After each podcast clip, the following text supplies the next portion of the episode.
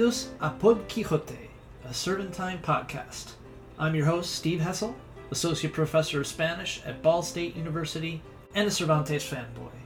Today on the podcast, Christy Garst-Santos of South Dakota State talks about Dorotea and Zoraida, two fascinating characters from Don Quixote, leading us to a conversation on embodied performance, identity, social media, and a whole lot more. That's coming right up, so stick around.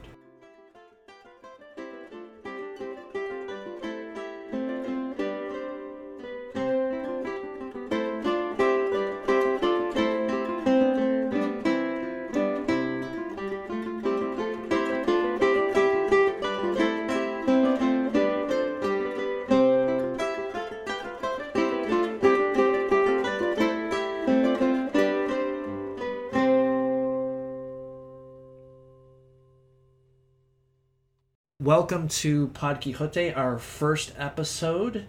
Uh, we're here today interviewing Christy Garst-Santos of South Dakota State. Is that university uh, tagged on at the end there? Okay. It is. Very nice. Uh, apologies in advance. Uh, I had a little bit of a cold, so my normally mellifluous voice uh, sounds a little bit off. Um, so you'll get used to the beauty of my voice more in the future than now. And also, uh, I have uh, some background uh, AC sound going through. I'm going to try to get that out in post. But uh, uh, thanks for everybody for learning with me and being patient with me. So, welcome, Christy. I wanted to start out today generally just who are you? I gave you a little bit of an introduction, but as a person, who are you? We met years ago at uh, conferences. We got to explore uh, Don Quixote in the American West together. Um, but uh, if you want to give a little bit of uh, an introduction.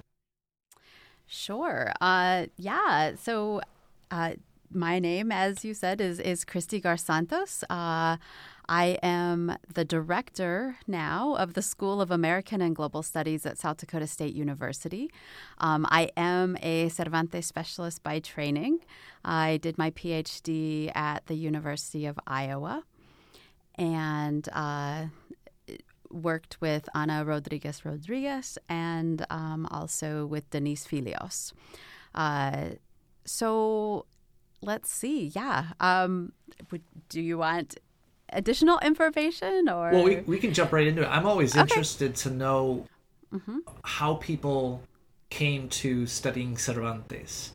Um, I know in my personal career, being a Cervantes uh, expert, I'm putting air quotations up there as well. Um, what I, I always, when people ask me what I do, and I say this is what I do, I'm a Spanish professor, and then like, oh, what do you study? And they say, well, how did you get into that? So I, I was wondering, what was your first experience with Cervantes? Yeah, I was really lucky. So um, I'm from the mountain states, uh, originally from Montana and Wyoming. I graduated from high school in Wyoming.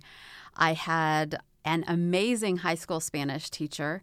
Uh, she was fresh out of, of school and just really smart and engaging and energetic. And my senior year of high school, we read significant excerpts of Don Quixote, and then we we performed a scene as as part of our final project. Um, and I was Dulcinea in the scene, um, and yeah, so I I when I went to Colorado State University to complete my undergraduate. Um, I knew that I wanted to study Spanish. I didn't quite know what I wanted to do with it at the time. Um, I definitely didn't go in saying, I want to be a professor or, you know, I want to study Don Quixote or, or Cervantes. Um, but I, you know, uh, did my undergraduate in Spanish, uh, read Don Quixote again as a senior in, in college this time. Um, had a completely different experience as you know and and i remember that professor saying um, that she had had read the quixote many times throughout her life and that it changed with every reading. Um, and and i was fascinated by that idea. Um, I, I loved golden age theater uh, that was actually where I, I thought my, my area of specialization would be. But um, ultimately, it ended up being Cervantes. And I, I, I wonder if that's also my fascination in performance studies, that, that original interest in, in the theater. Um, but, but Cervantes and his characters are, are so performative that that's ultimately where I ended up. Yes. No, I, I, I agree. And uh, the performance aspect is something that uh, I've always tried to incorporate because it, it brings students into it. Um, there's a certain uh, inaccessibility to the Quixote, um, not because of the Quixote itself, but this kind of wall culturally that we've built around it. And doing performance and, and reading the Quixote and laughing and having fun and not just thinking of it as this incredibly famous uh, and important book really opens up things. And I uh, I think I'm a little bit older than you, so I, I, I don't know if you can personally attest to reading it at different points of your life and how it changes. But I've read it uh, and the other works of Cervantes so many times, and they change more so than other books that I've read a lot. And maybe this is a little bit why, uh, at least in the theatrical side, uh, Cervantes is uh, was at the time during his life a failure, right?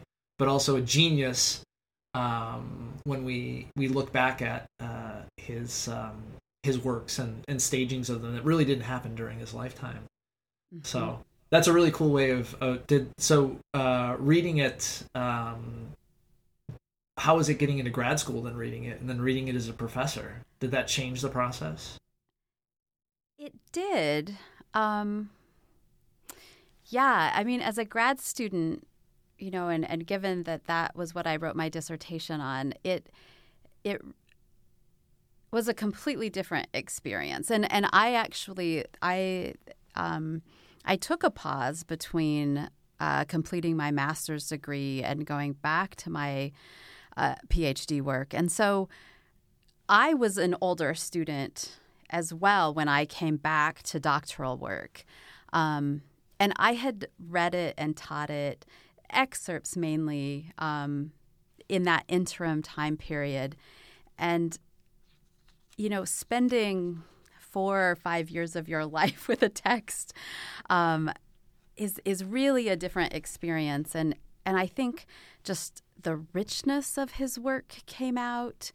Um, I really came to think of of what he was doing as a didactic project um, you know, as sort of this this effort to to teach us new reading strategies, to teach the reader um, to be empathetic and open. Um, you know, so and, and, I I'm guessing we'll get into some of this, but that that openness to paradoxy or to to ambig- ambiguity um, was what really came out for me in in my graduate work, I guess. Yeah, yeah, and that dovetails perfectly with uh, my next question for you. Um, teaching this uh, or presenting it to other people or doing a talk, especially if you're not in a room with uh, fellow nerds, uh, yeah, you have to sell what you're presenting. So, what's your elevator pitch on why we we, sh- we should be reading Cervantes? Uh, and you can talk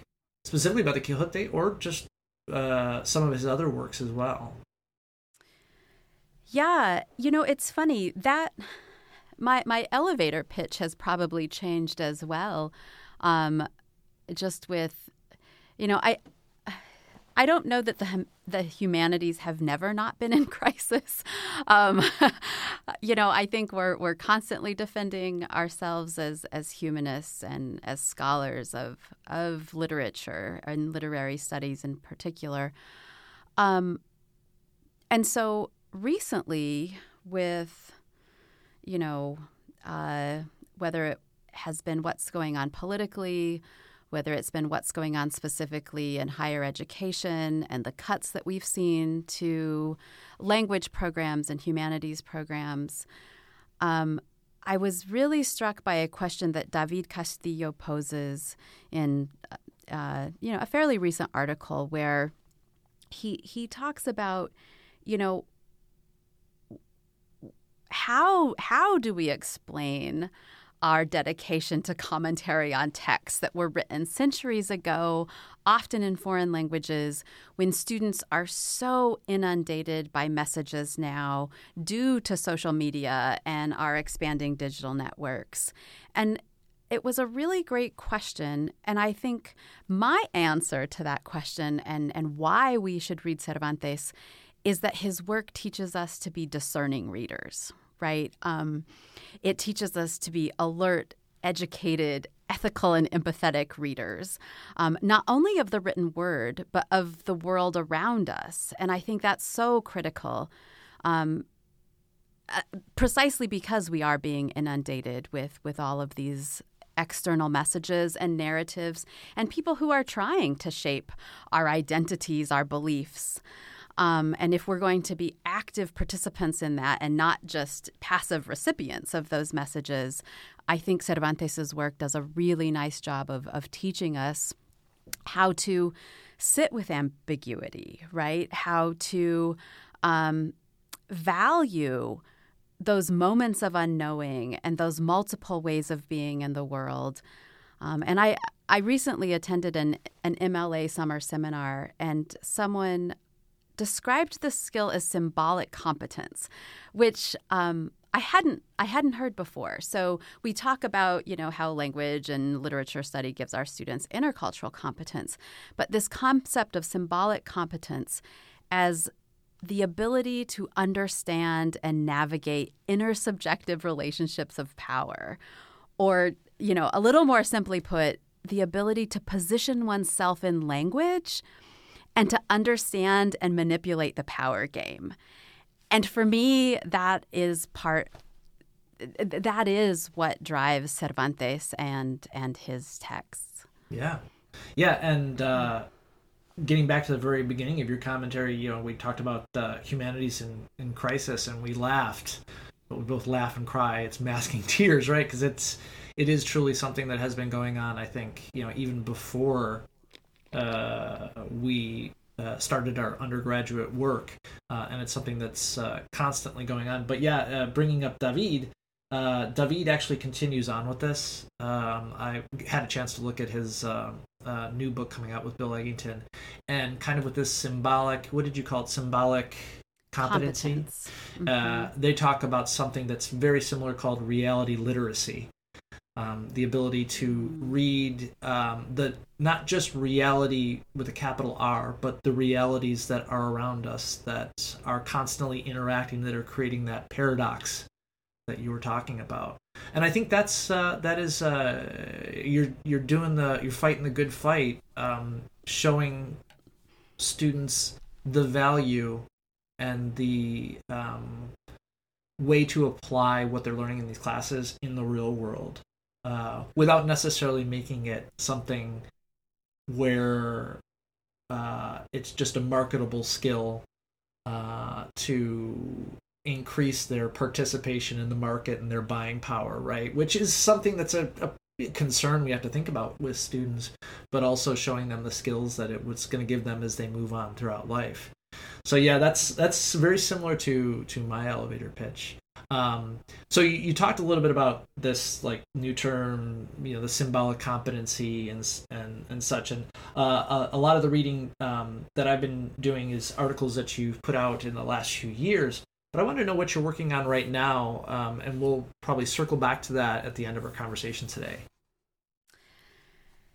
Yeah, so I have two projects in the works. Um, one of them, and one of them is is uh, what I would term a, a traditional academic uh, monograph. So I'm working on a book project tentatively titled "The World Turned Upside Down: uh, Cervantes in the Era of Social Media," and um, that is uh, in part an attempt to to continue this and you know an answer to David's question of, of how do we explain this dedication um, to text written centuries ago, and why is it still relevant? Um, and the the first part of the of the title is a reference to Hamilton, and so it's uh, uh, at least one of the chapters in the book uh, deals with uh, putting those two texts side by side and, and comparing those projects. Um, and then my second project, uh, I would describe as quixotic. um, that came up uh, completely unexpected uh, as a direct response to the COVID 19 outbreak. Um, so I don't know uh, if you picked up on this, but uh, the first hotspot outside of New York City occurred at Smithfield Foods in Sioux Falls. And uh, the state made international news, not, not for great reasons. Um, but due to some service and outreach work that I was involved with, um, with various grassroots organizations and advocacy groups, we started getting a lot of calls from the immigrant, refugee, non English speaking workers at Smithfield saying, hey, this is going on. Um, and so we've developed a number of projects out of that. Um, that we did develop an outreach and service center called PHI or the Public Humanities Initiative. One of those was purely outreach work um, as part of the South Dakota Dream Coalition, which came together super quickly. Um, we raised almost a million dollars uh, for the Immigrant Emergency Relief Fund. Um, those workers were, you know, um, deemed essential workers, and yet they did not have access to the CARES Act relief fund. Um, and so, again, talking about these these paradoxes and and how and why representation matters. Um, you know, we saw that in real time. And so uh, we were able to provide multiple grants to individuals and families um, through through the Dream Act uh, or the Dream Coalition. Um, so we were super excited and, and pleased about that. And that coalition still continues, even though um, the fund, uh, I think, we ended up with $932,000. and uh, I think we're down to 6000 now that, that we're um, sort of meting out as, as uh, on an as needed basis. Um, but then there was a research project that came out of that as well. Um, I feel a bit like Don Quixote traveling across the meseta. Uh, we've been traveling across the state of South Dakota virtually via Zoom doing uh, oral histories, so collecting oral history narratives um, from communities that we don't often hear from, as well as uh, you know our our traditional communities. Um, trying to explore uh, people's sense of, of membership and belonging in the state. So, what is a South Dakotan? How do we define that? Who counts? Whose stories get told? Um, so, I see that as a really quixotic or Cervantes esque project. Um, but, but yeah, that sort of uh, sidetracked my, my more traditional research. But it's, it's been a great adventure. I see it as an application of your research in a lot of ways. I mean, Cervantes so many of his characters are part of communities who don't necessarily quote unquote fit within the systems or find themselves uh, underserved or actively persecuted by a system. Uh, and I think so much of the research that we're going to be talking about with your work on Dorotea and Zoraida is about being part of one of those groups and telling your story and telling your story in a way that can be uh, heard and then perhaps affect some kind of change. So yeah, I, I love that. I, I, think that's um, and that's for me the next step in uh, in el Cervantismo or, or, or Cervantism is seeing how we can bring this into the real world right? Take these chimeras of fantasy of Don Quixote and other characters, uh, which do matter, and make them incorporate them into the real world. So that's great. I, and uh, I applaud you for doing that. And I wanted to because we're. I think that project fits with telling stories and being part of a group that doesn't fit. Uh, let's get to Dorotea and Zoraida. Could you give us a little bit of a? There, there are two characters that appear in um, in Don Quixote. Um, Don Quixote Part One, if I'm remembering correctly, both of them, um, both female characters, both in situations where uh, they're somewhat or completely outside of the system. Um, and we are presented their stories sometimes actively by them, like in the case of Dorotea, um, but also through the words of others. Uh, in the case of mostly Zoraida, I, I, one thing I was reading through one of your articles, and you, I think, correct me if I'm wrong, you said Zoraida says 11 words.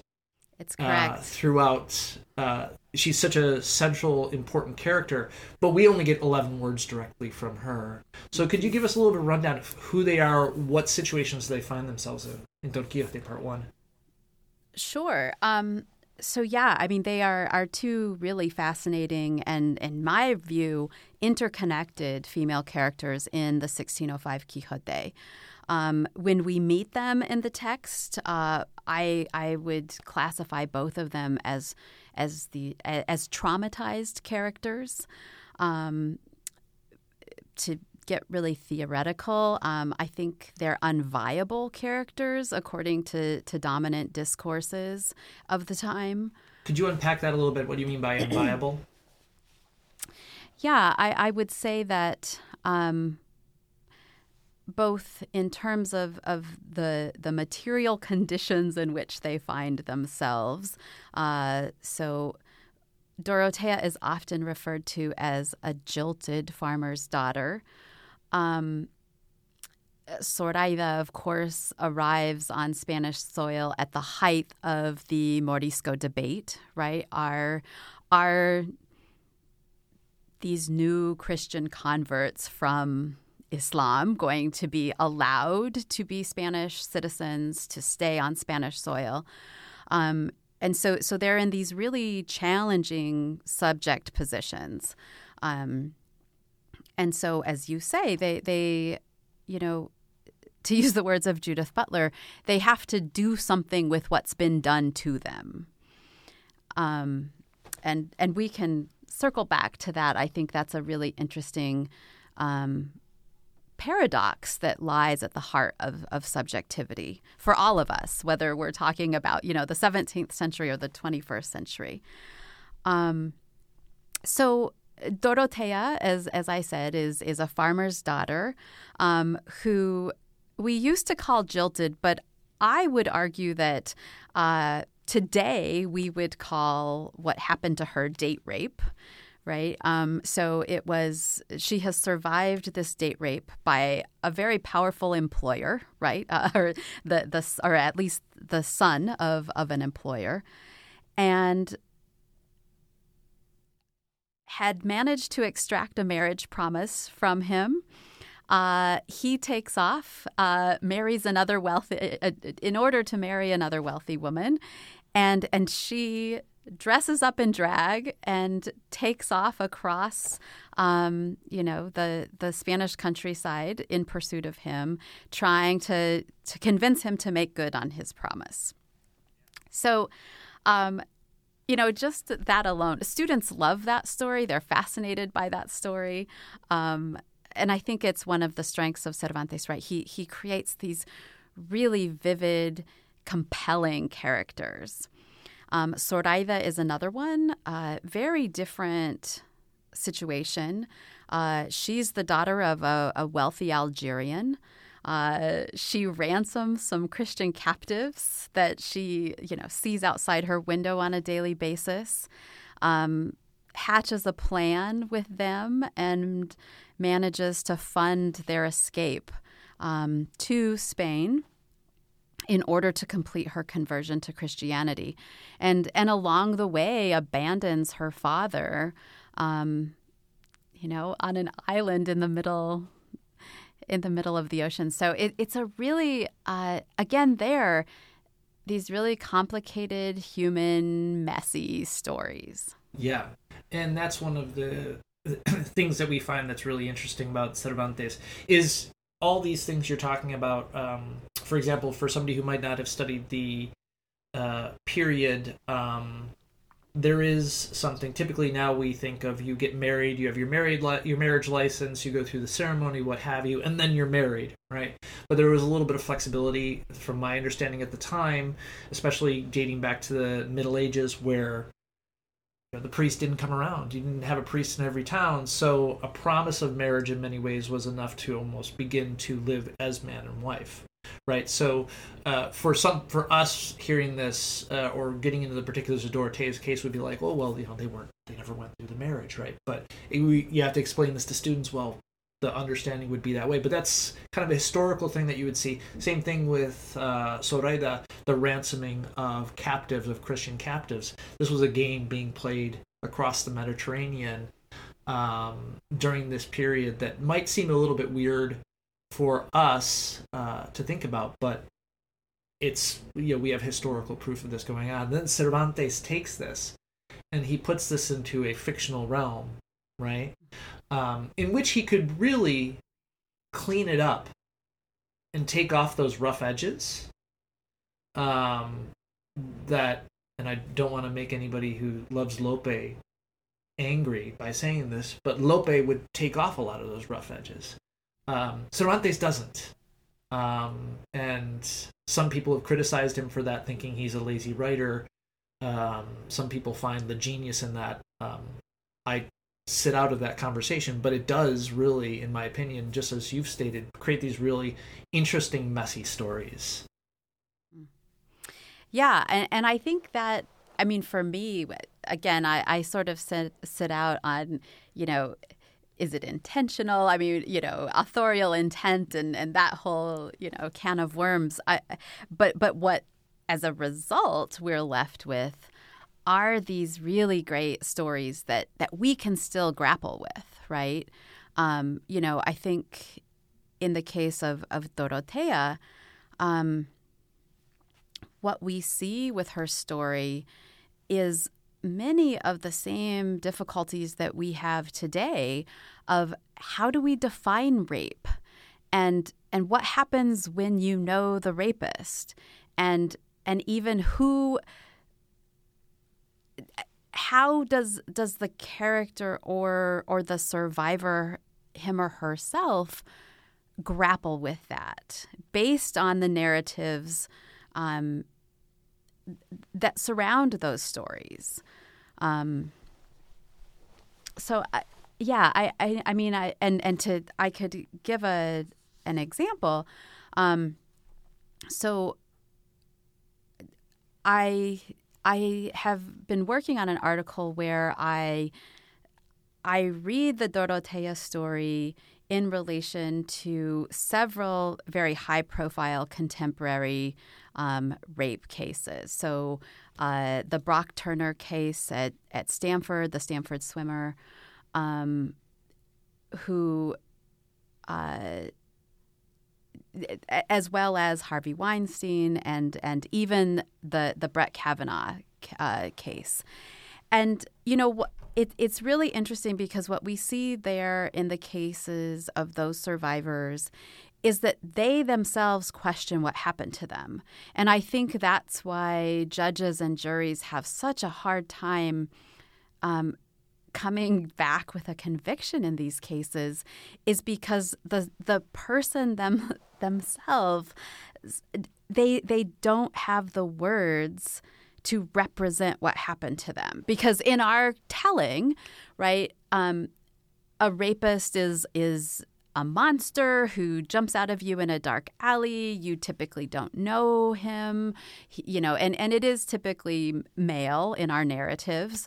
Um, and and, and you know you're you're completely blindsided by this. But what do we do when when there were elements of consent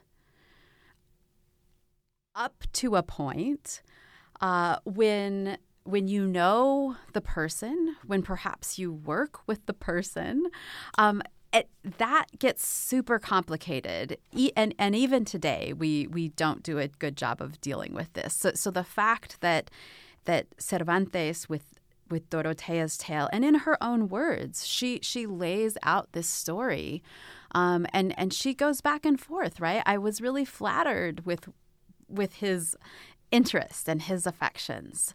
Um, but I knew, right? Like so it's it's this this sort of back and forth um, that has left critics, you know, or, or maybe opened her to to accusations by critics, I think, of of gold digging, of you know, not being uh, not being completely honest in her intentions, which is is really interesting.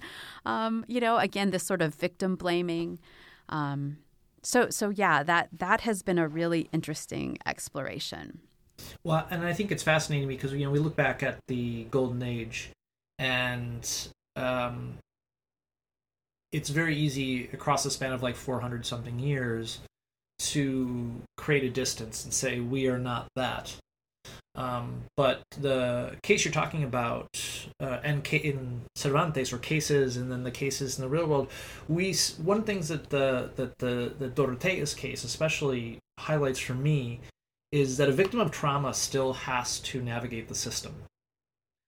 Um, and the system is something in which you have to tell a story or have a performance before the system so that the system can uh, see you as uh, you were talking about unviable subjects, but a viable subject, something that the system can look at and say, your story makes sense to the parameters that I've created. And you're exactly right. The parameters that we still have today, even though they've opened up a bit um, in issues of abuse and sexual assault, etc., is of uh, a man uh, that we can imagine according to cultural prejudices that jumps out and attacks somebody and this is the spe- specific idea that everything is somewhat compared to within the system. Uh, and i think we can get a little bit into this like this what you what you term as embodied performance uh, on the part of Dorotea, but her way of trying to make herself to defend herself but make her understood within the eyes of the system. Now this might just be talking to don quixote's friends that she runs into on the road or to uh, fernando her rapist.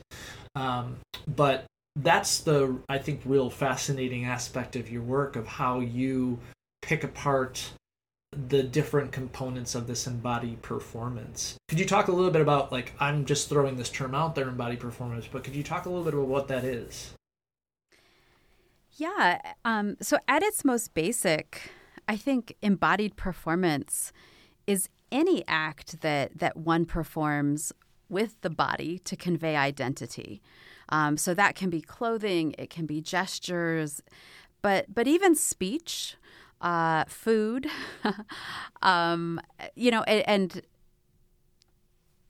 the Quixote actually opens with this embodied performance, or at the very least, the report of an embodied performance, right? We see the description of Alonso Quijano's lance and shield and his woolen tunic and his velvet breeches and, and what he eats on a daily basis, um, his complexion, his build, right? So, so that very first page of the Quixote opens with this embodied performance, and we immediately can classify or identify Alonso Quijano, right, as as this hidalgo, um, as a poor hidalgo.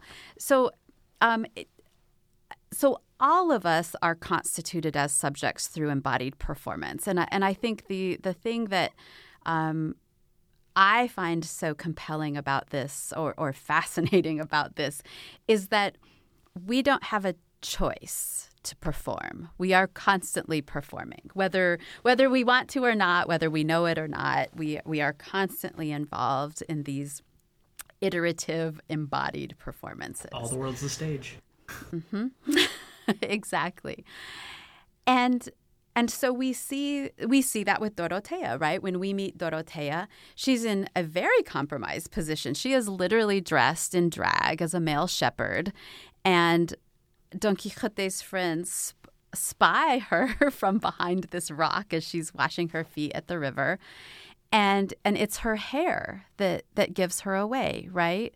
Um, so so her body like her bodily markers don't match the performance that she is trying to convey. Um, and I think that too, that again, going back to that concept of paradox, um, it it is often when we fail to perform a nor- the norm that we are compelled to perform again, right? So, so our agency um, is open up, opened up in, in, a way by by failure at times, right? Um, and so Dorothea does have to tell a story that will make sense of this compromised position in which she finds herself. Mariscal, right? I, I am. He has talked about how um, subjects are constituted not through a single, but but through these multiple discursive positions. So so I'm including discourse and speech as bodies, but but so this this embodied performance, but also how how we represent ourselves discursively. And there are always competing ideologies, competing narratives, right? And so we have to figure out as as humans, as subjects, how we are going to pick from and choose the discourses that we're going to use to represent ourselves. So yeah, so so Dorothea has to do that through uh, these economic discourses, but also um, moral discourses, and and I'll I'll circle back to that. So so we see these competing discourses of of blood and lineage versus good works, right? So, um, and there's this the the arbitristas of the time, or sort of what today we would call maybe uh, economists, um, were were putting forward these cases that you know the nobility really needs to work. Like we we should not say that it's honorable not to work. Like in order to be a productive society, we're really going to need folks to work. And so, so Dorothea uses that as a defense.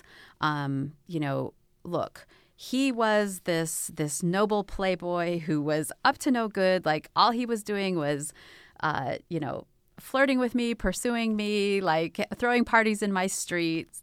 Um, whereas I was.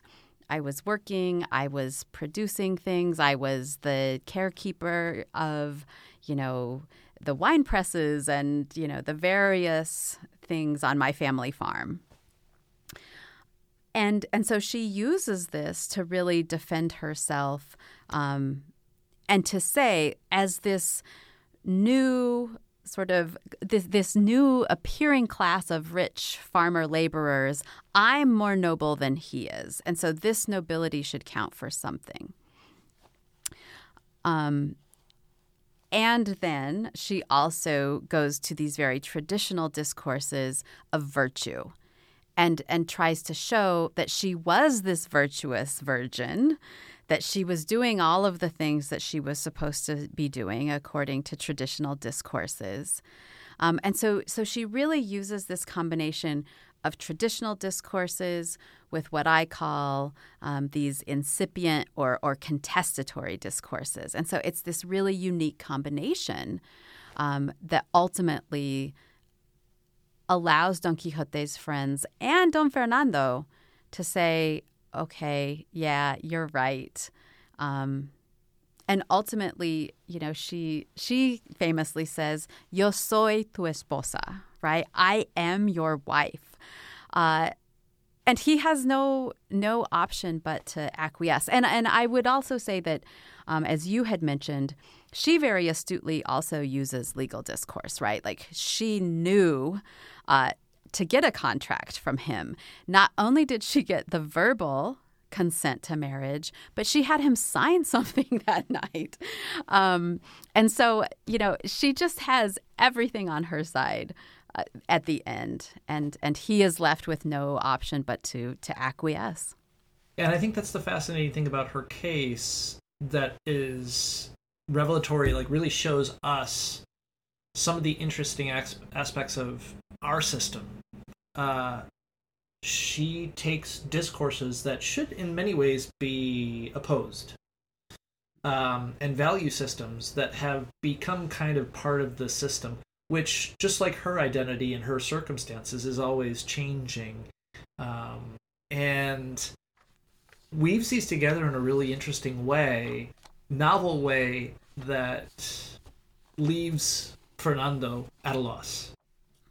Um, there's many cases. Uh, I think you talk about Israel Burshatin uh, in one of the articles, and he worked a lot on Elena de Cespedes uh, and similar uh, Inquisition trials where someone, and I won't get into the details of that specific one, but will you have many cases where someone comes in front of the Inquisition and they present a very convincing argument according to a certain discursive tradition that fits within the parameters of the court itself. Um, and uh, in most cases, I see this person lose ultimately, but they come so close, and then there's that one thing. Uh, it could be the embodied performance, that aspect of it that betrays the um, the logic of their argument, and therefore uh, is used to undermine it. And I think we see this today, for example, uh, um, we can talk about the Brock Turner case, and there can be a very good argument put against him. But when you look into other details that are brought up, perhaps by the defense, litigated in the media, there comes this uh, reaction from people of, oh, well, she did this. Well, why was she at a frat party? Mm-hmm. How does that undermine her discourse of virtue mm-hmm. in trying to make a case that that um, that this was a violation of of what she wanted. And I think you talked a little bit about this about Dorotea, where she she does include those aspects. Again, I think Cervantes could have smoothed this out mm-hmm. and made it much more easy for us to say, okay, yeah, Fernando was wrong, she was right, but he always includes these little details that uh, could allow a different narrator a different voice a different interpreter to come in and undermine those.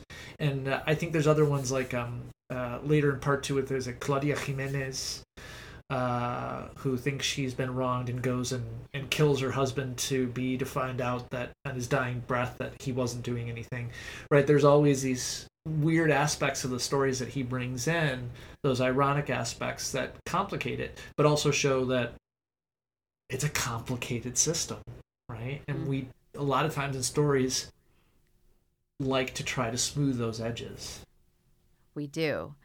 And I, I think that's again the, the genius of Cervantes, right? That um, we like we like there to be black and white answers, right? Like we we like to think as humans, I think, that that there is like this truth out there with a capital T, right? Like that if we just dig enough, like we'll find that. And I think that's what what Cervantes's work does. And by not smoothing out those edges he really forces us to just admit like life is never black and white like that. We we never get those simple stories. Like um you know and, and truth is elusive and and and multi you know there are multiple perspectives. And so i think for me it, it is that teaching us that we need to be comfortable with not knowing. Like we have to be comfortable with ambiguities. And if we're going to be ethical respondents to these performances that we witness, we need to admit that or or accept that somebody may be viable, an identity may be viable, even if it's unrecognizable to us. Like if we demand recognition, if we demand sameness, uh, it, it's we're just going to be very frustrated, or or very violent, right? I mean, very violent. Well, that leads me to kind of my my big question that I had for you that I don't know if if if we if we can even fully broach this right, but it's something I wanted to introduce. Um, we obviously, as identities, as individuals, um, present ourselves, and we have to deal with the systems of the world that interpret us and therefore decide how what they're going to do with our identity. Um, and Dorothea is a, a great example of someone who has mastered the combination of these paradoxical discourses to achieve an end that she wants. But it's also, I don't know, I mean, from the Golden Age perspective, she is redeemed, right? But my students look at and, and they're like, well, she still had to marry her rapist right? Mm-hmm. Um, and I it leads me to this question, and I wrote this incredibly, and I sent this one to you beforehand. I wrote this incredibly like jargony uh, question uh, that I'm going to read, and then I'm going to try to break down, and we'll see if we can talk about this a little bit. But how does the cultural history of patriarchy prefigure and limit the expression of femininity to, uh, from a truly female locus of enunciation? So really, just big theory words, right? But if we break this down, Dorothea still has to present her embodied performance within a system that is set up not to fit her. Mm-hmm. So even though Dorothea is successful and we can we can learn from Dorothea, the students can take that and realize that they exist in this kind of world where they present their have to present their performance that way and keep these things in mind it still seems horribly unfair. I mean, is there a way out of this rabbit hole? Yeah, and I don't. I mean, I would say no. I, I think that, um, you know, as as Butler points out, style is never truly or fully self-styled because history and culture limit our possibilities. So, even though subjectivity is infinitely possible, right? We have infinite iterations of subjectivity only within a, a, a historically prescribed style, I guess. Um, and and since you did send this to me, um, so I, I I I actually went and got the quote from Butler. Um, it, it's a, it's a great quote in Undoing Gender, um, and so so she she and Kelly Oliver. I've I've combined these um, in in ways in in previous articles, but but there's always this tension between finite subject positions that we have at our disposal and this infinite possibility of subjectivity of doing and responding, right? And and so Butler puts it in Undoing Gender like this. The possibility of my persistence as an I depends on my being able to do something with what is done to me. If I have any agency, it is opened up by the fact that I am constituted by a social world I never chose. That my agency is riven with paradox does not mean it is impossible. It means only that paradox is the condition of its possibility. And I actually find that hopeful. um, you know, we don't need to despair about paradox um, or contradictions or ambiguities. But I think, as Cervantes shows us, we do need to be discerning readers because if we're going to be effective in our performances, we have to be able to read the world around us. Like our our success, I guess, if you will, in, in creating a viable subject position is going to be dependent on us being able to combine and recombine the available discourses at our disposal um, in a way that is intelligible to our audience. But, and I think this is where I really like Oliver Kelly Oliver, the feminist philosopher. I really love her work because she then takes that one step further and says, but that's why there are ethical demands on the person who observes the performance. Because we are precisely the ones that are going to either, I mean, she tries to get us away from this concept of recognition, right? Of, of the subject, uh, of conferring recognition on, on one another. But, but really, we are the ones who are going to decide if we are going to say that, yeah, I get that. That's a viable subject position. Or I, you know, it, and so she she says, you know, this is why we have to be able to say, well, I may not recognize that. That may not be intelligible to me, but I am going to open up this space for your performance and for this identity. And it's not fully um, how to put this.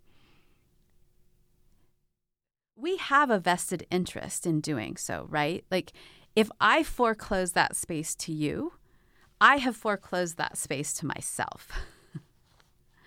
and so we have this this ethical responsibility to create as much space as possible for one another, I guess. Which is tough. And, and I, I, love how you frame this this idea of the ethical demands uh, on the observer or the reader or the interpreter. Um, i think my question more goes to the idea of like how do you do this at, at the level of a system? Um, and I, I, think about this like to, to break it down into like an example i am a white straight cisgender male from the united states of america that grew up during a certain age the system is created and has been created for years or, or, existed for years in a way that I become an incredibly legible, intelligible subject. Um, so for me to maintain that uh, status is very easy. I mean, it, it doesn't mean that there isn't any work there. There isn't any of a navigation of systems and identity and performance right? But I I think that when you're in a system that is set up for a certain kind of legible or intelligible identity, um, how can what are the ethical demands on the system to open itself up to people whose identity is not traditionally more legible? And I think there have been we can see changes. We can see changes in the golden age the mm-hmm. Morisco argument, some of these mm-hmm. uh, Inquisition uh, cases that we talked about. Some of them have made space, some of them have foreclosed that space. Um, and I think we see this now too with other identities that are there's more space for them, but some in some cases they've been more foreclosed. And I'm just, uh, I mean, kind of throwing this out there. You know, what is our obligation and, and our strategy for making mm-hmm. the uh, an in, individual who is not typically legible or intelligible during within a system, making this process easier for them? Yeah, it's a great question. Um, you know, I think, yeah, at that systemic level,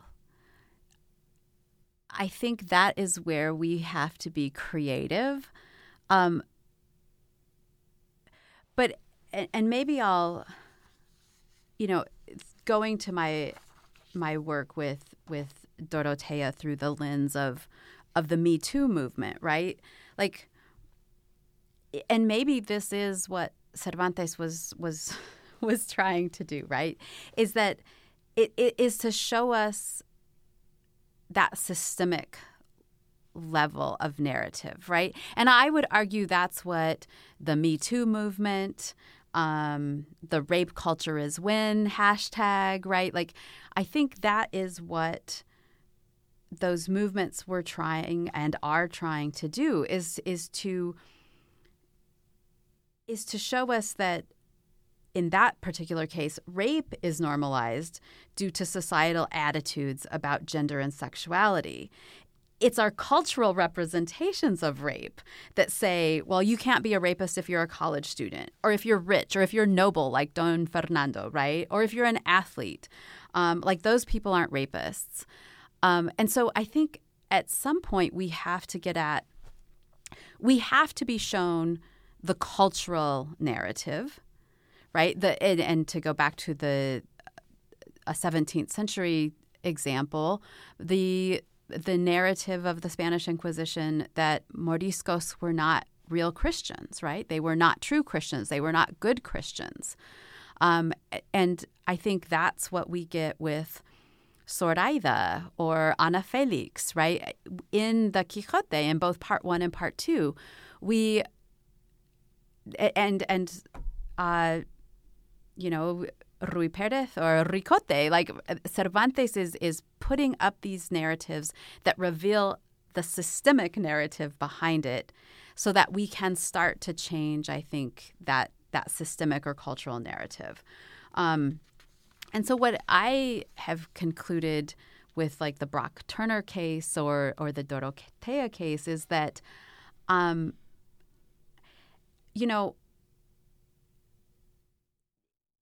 in both the fictional Fernando case and the historical Turner or Weinstein or Kavanaugh cases, what we see is a social reluctance to label powerful or ideal men as rapists. Um, it's their privileged social standing precisely that protects them. And so we don't need better legislation or more equal access to citizenship for women or for moriscos, or, right? I mean, both in 1605 and, you know, 2021, the issue is a problem of representation. And I think it's precisely literature that that can show us how to address this problem, right? Like so how how do we represent how do we change that cultural narrative? And really we need to change our representations. Yeah, and I think um, one thing that your comment makes me think about is even though we have maybe more room for an openness for perhaps uh, underrepresented groups to be um, to go beyond this typical legibility that we have within the system and maybe an opening of the system to a diversity i mean we maybe don't have that for uh, the assailant um, we have this idea of, oh, well, this is a good guy, so he couldn't have done that. Or he did this for a specific reason, right? So we might see an opening on the other side, but I don't know if we're seeing an opening on the in the dominant identities, the ones that are easier to fit within the system, of their simultaneous ability to be a paradoxical identity, to be a um, you know, I've heard this. Uh, I've heard people say this to me, uh, and I think I might have even said this in the past. Oh, I can't be, uh, I can't be a chauvinist or or or do this. I have daughters, mm-hmm. right? Um, and I think there might be a space. Uh, I'll, I'll, let you react to that, but the space to maybe this is an important part of it of seeing that yeah, you can be a good person in many different ways and still do something that's horrible uh, and problematic uh, in these ways. I, I, just throwing that out there. Oh, I think you're absolutely right. I mean, you know, in the Brock Turner case, for example, my my response is he's not a monster, but he is a rapist. But those things are really contradictory in in our cultural narratives, right? Like, well, how can you be one but not the other? And I think that's what Me Too and rape culture is when I, I mean, I think that's what those movements are trying to say is that um, we actually, I, I mean, sure there is there are rooms to improve our cultural narratives around around women and and survivors of rape. Um, but to your point it's actually that dominant representation that needs to be changed. Like we need to change our cultural narrative around the men, right? Around the perpetrators in that in those instances. yeah, and you know, I think this is something that, in some ways, could be a, a good thing for male identity. I mean, uh, um, now there's there's uh, studies now and, and working groups who study the figure of the male and not in this more political sense that we can find of a reaction to um, um, typically more on the right to uh, changes in uh, rights for women and different groups but really a consideration of how men are represented. And i think there's uh, there's a positive uh, perhaps valence side to this as well um, where you know when you grow up, or at least my experience growing up as a guy, uh, and I had really cool, understanding parents. You still feel this idea of there are ideas that you have to to fit into, um, and I think perhaps you know this dominant discourse or identity and the inflexibility of it is problematic because it, as we were talking about, it it punishes the system punishes those who don't fit into it perfectly. So minorities other groups that that um, you know, and in the case of women who are i think globally the majority as well um, we see that it, it, underserves them. But i think uh, by changing this we can also see a positive aspect of considering what is it to be a male. Um, it's not a specific kind of tight knit category that can't you can't go outside of it. Mm-hmm. i think that's right I wanted to get into Zoraida. Um, uh, especially kind of thinking about this through some of the things we've been talking about, um, but social media. Now, Zoraida, we talked a little bit about this 11 words. Her story is presented um, by El Cautivo, right? The captive uh, soldier who comes back with her, who they, you know, I can't. I don't think they're actually married, right? They get married a little bit later. Um, at the time, so we get the story about her, and one, and I and I think you do a really just like Dorotea in your work, you do an exceptional job of seeing how these discourses work together in their paradoxical interaction, opposition, etc. But I wanted to go back to you talk specifically in one of your articles about I call Zoraida Zoraida. Uh, and this is this really fascinated me because I don't know where I stand on this either. Um, and I wanted to revisit it with you. Now, Zoraida says in these 11 words, some of these words, that she is not Zoraida, she is Maria, right? Taking the name of the Virgin Mary. Uh, and I thought your argument in favor of you continuing to call her Zoraida instead of calling her Maria was very interesting uh, and almost convinced me, right? Uh, but it's still, and I don't know if there's anything that will get me to that other side. Um, but I was thinking about while you were talking about this in your article, this idea of couldn't we think of calling Zoraida Zoraida as a contempor or a, golden age idea of what we see contemporary society of dead naming. Dead naming taking somebody who is taken a different name that they feel better reflects their their person or identity or for whatever specific reason and then we call them their previous name that could have been given by their parents or uh, kind of imposed upon them. And I, I just wanted you to talk a little bit about that uh, how you got to that decision because i think I don't know. I, I'm glad I didn't have to make that decision and write that out in an article myself. Yeah, it's it's a great question and a really complicated question. Um, and so that article, I think, was published in 2016, and you know, it's one of those things that. Um, I, I think my own my own uh, thinking is is evolving. I, I don't know if I would completely say it's changed, and, and I'll unpack that a bit. But um, I think it's a fair question.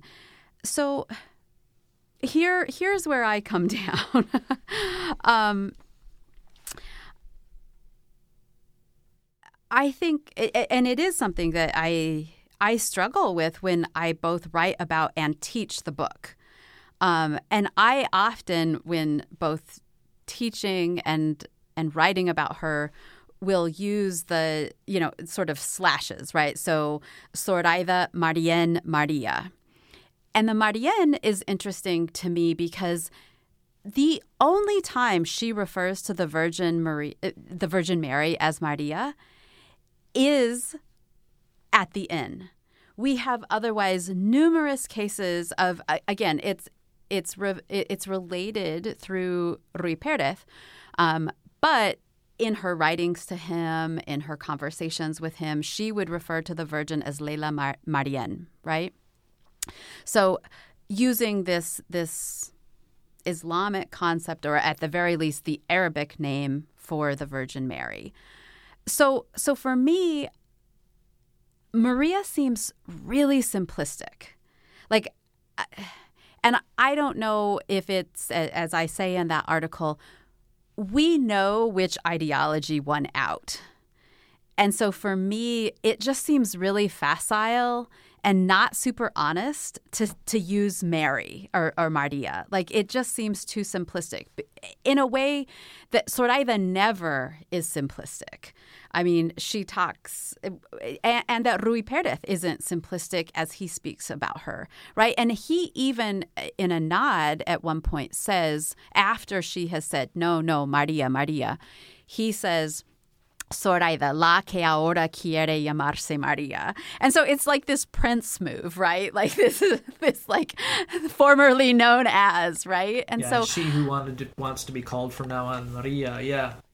And, and and for me, I don't know, like it feels like we don't have enough information from her to simply say Maria. Although, I mean, again, to your point and this idea of dead naming, like that is her preference. And so, like, do we not believe her preference? But then I will also say, and, and this has nothing to do with the sort of really tricky, like, ethical question that we're dealing with here. On, on a really simplistic, just academic, scholarly level, to write about Maria in the Quixote, I don't think anyone would know who you were talking about. That's. Very true. So so I don't know. Like it's it's this really fascinating conundrum. Yeah, and it goes back to this kind of pragmatic thing you talked. I love your example of Prince because Prince, you know, changed it to the symbol, and then everyone said the artist formerly known as Prince, right? right? Because there was just no way that they were going to be able to do that communication wise. And in in Cervantes, where you know oh gosh, I'm trying to think of how many Antonios there are and different names that repeat themselves throughout. Mm-hmm. Uh, it can be very, very confusing. So there is that that that pragmatic side. Um, one of the things I was thinking about with Zoraida is I like to think about Zoraida and a lot of the characters um, in kind of what if scenarios. And Zoraida is really interesting because you know is 1605 the first part of the quixote comes out and and, and she's presented. Um, and then by the time the next one comes out in 1615 we've seen we've gone through that uh, 16 was 1609 i think is when expulsion. the expulsion uh, goes into effect and you see kind of all the the the the growing pains that come out of the enactment of that policy. Uh, she almost becomes you know impossible like an impossible character. And she does there is stuff that uh, similar characters that are visited later on etc but I, I just i like to think about what how would Zoraida present herself or even Dorotea present herself? How would it be different today? Um because so much of identity especially outside of a system in your own whoever you are like uh, stylings of your own identity seems to be tied to an idea of play mm. um, and playing around when you're like when i was a teenager i i went from all i tried on all the different possible clothes right in this uh, identities through clothes and different things that were presented to me um, and continue to to kind of do that right and i'm i'm wondering in a world of social media in a world where you know Cervantes was Cervantes's uh, time period was going through an expulsion, not expulsion, a um, a massive expansion of ways to express yourself and tailor yourself and present yourself and do that embodied performance. And we're in that same point with social media. So how would Zoraida or Dorotea's embodied performance be different in an age of social media? Or how would it be the same too? Right. Yeah, that's a fun fun thing to ponder. Um, I, I mean, I think on the one hand, we could say that they were playing in a new social media, right? I, I mean, the novel. I mean, that is the first time that we ever saw a farmer's daughter as a protagonist or, uh, you know, Algerian Muslim Christian Spaniard, right, who ransomed some Christian captives, or or a peasant, right, or Sancho. I mean, so so we were seeing this play in these in a very new social media. Um, so what would that look like today? I mean, I do think.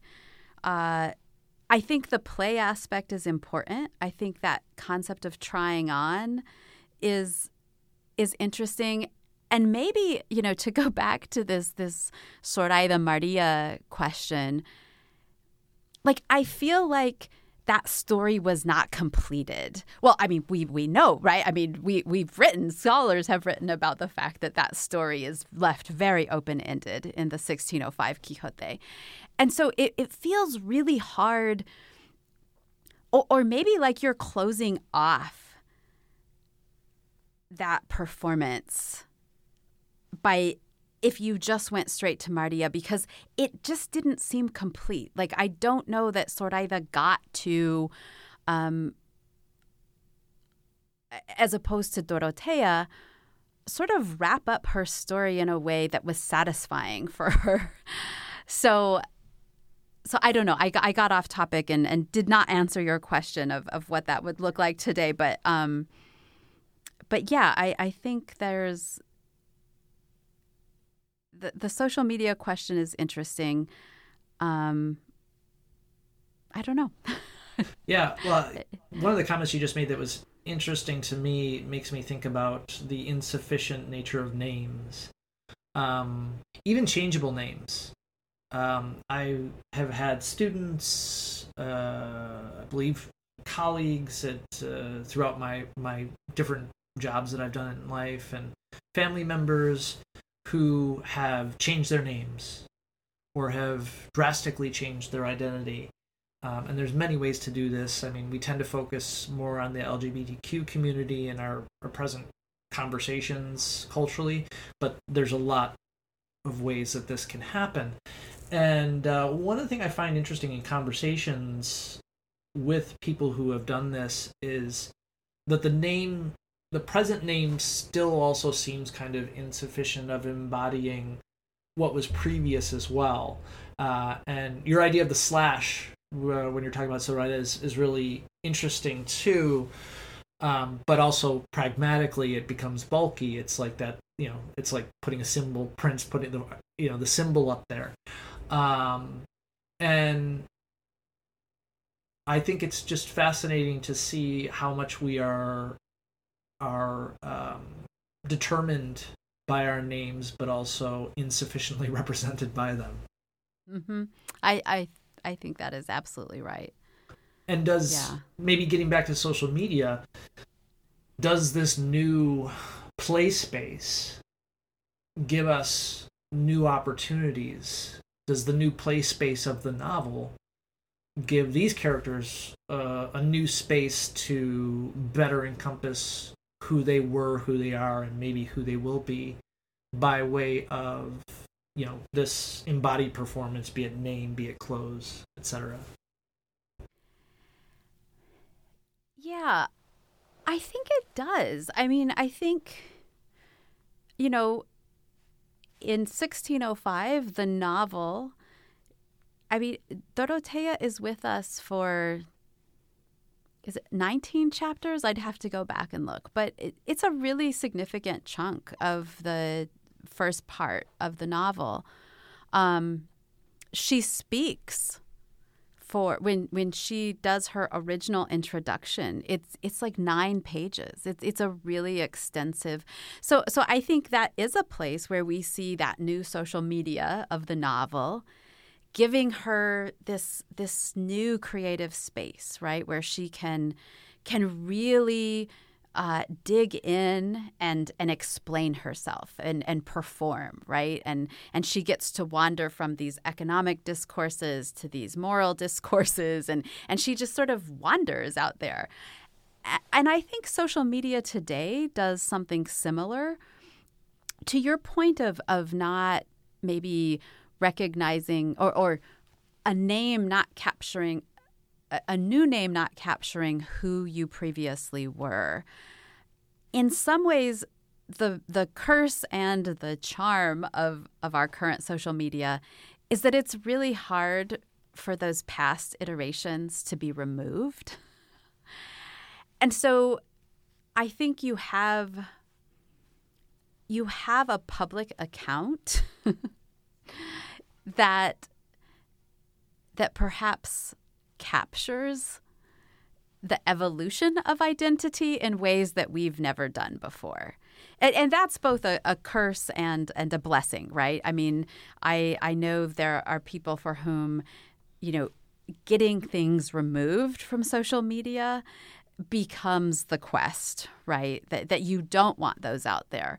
But I think there's a way where we could look at it, certainly theoretically, um, that it it might provide this more ample account and more honest account of the evolution of identity. Yeah, I hadn't thought about it that way. It's and and perhaps it will as we get farther down the road in this process, this layering of identities that we can find of ourselves, find of our, ourselves or other people presented online will increase within our own perception the idea of an acceptance of paradox. Mm-hmm. Um, you know, I have the advantage coming from the generation that I come from is there's probably a few ridiculous Polaroids and old pictures of me floating around in someone's collection of me in what would now seem ridiculous clothing. Um, but those most likely are never going to come out, right? Especially the ones that are in my own possession. Um, I'm very protective of those. But uh, someone growing up in this fully in this digital age, they're going to have those those layers. And I, the way I think of it is tattoos. Uh, I have a, a tattoo uh, on my shoulder of the Picasso Don Quixote Sancho it took me years. It took me to the end of grad school to get up enough nerve to get a tattoo. Primarily because when I was younger, there was this talk of you get a tattoo, you will never get a job. There's no way you will ever get a job. And I took this very seriously until and I think tattoos are really cool. I mean, if I I think if I gotten started earlier, I'd have sleeves, right? Yep. um, and uh, I've got a friend who has just these beautiful sleeves uh, that they've gotten done, and uh, I just I'm I'm wondering like now you can if you go into certain workplaces, you're not going to see somebody without a tattoo practically. Uh, it's yeah. just part of the culture, um, opening it up to um, those different uh, layers and ambiguities uh, of identity. So I, I, really like the way you frame that. Um, um, so even though you said you didn't answer my question and you didn't have an answer for it, I think that's a really important uh, insight. Um, so I don't want to keep you too terribly long because um, this has been a really, really great conversation, and nothing kills a conversation like letting it go on too long. But I wanted to to give a really general kind of question, um, and this kind of goes back to a lot of the stuff we've been talking about. But what should we take away from our consideration of these aspects of of, of Don Quixote, uh, or of Cervantes in general, or specifically these two characters? Yeah, I think for me my takeaway, or, or, certainly recently, right? I mean, allowing that that our identities evolve and change. I guess. um, right now, I think the takeaway that I like to impress upon my students, or or even for me for my own readings, are really. Um, you know, be open to paradox. Develop this, uh, what Pressburg calls posture of paradox. Um, I think, in really simple terms, it's this playful approach to interpretation, right? Um, and this openness to interpretation. I, I mean, for me, that is how I read certainly the Quixote today is that it is this plea for this openness to interpretation. Um, and and yeah, I, I guess it, it is that let's be good ethical readers. Let's be good ethical witnesses to one another's embodied performances. Yeah. Which is very tough, I think, in a lot of ways. We're we are our natural uh, psychological, you know, neurological wiring is set up that we we make snap judgments, um, and this is a part of how our brain works, right?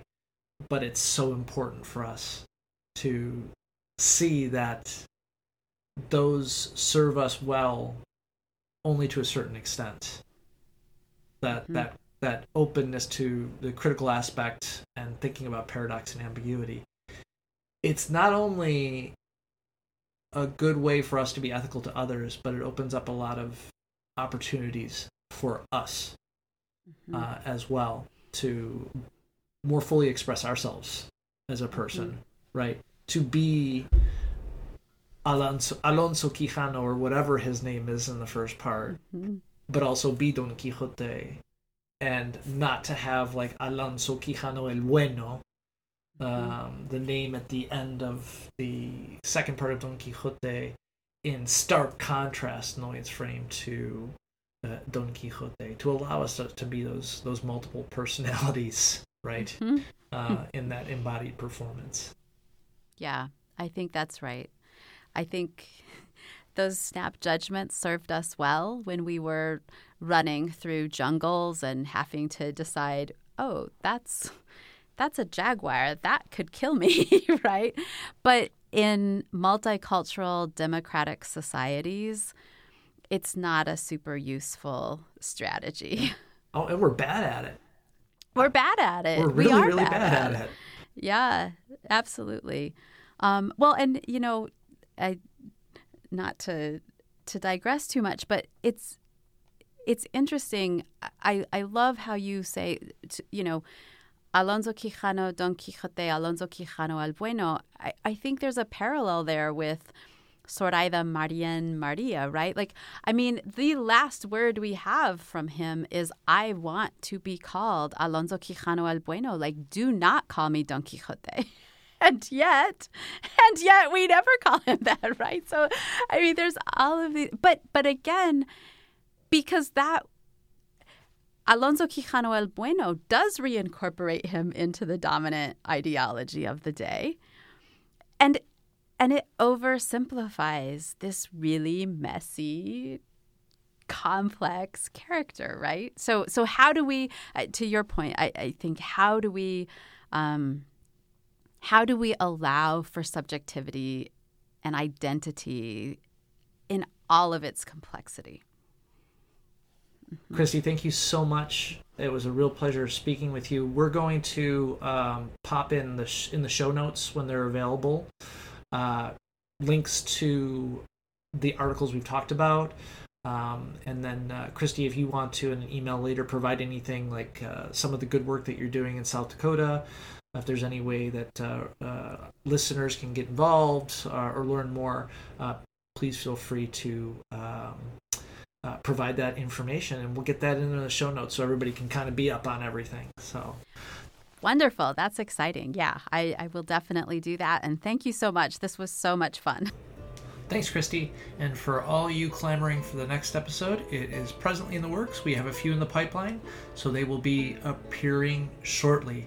In the interim, if you're have if you have any questions or comments, or you would be interested in participating in the show, perhaps as a guest, please let me know. You can contact me at my email swhessel. That's s w h e s s e l at bsu.edu. Thanks. Have a great day.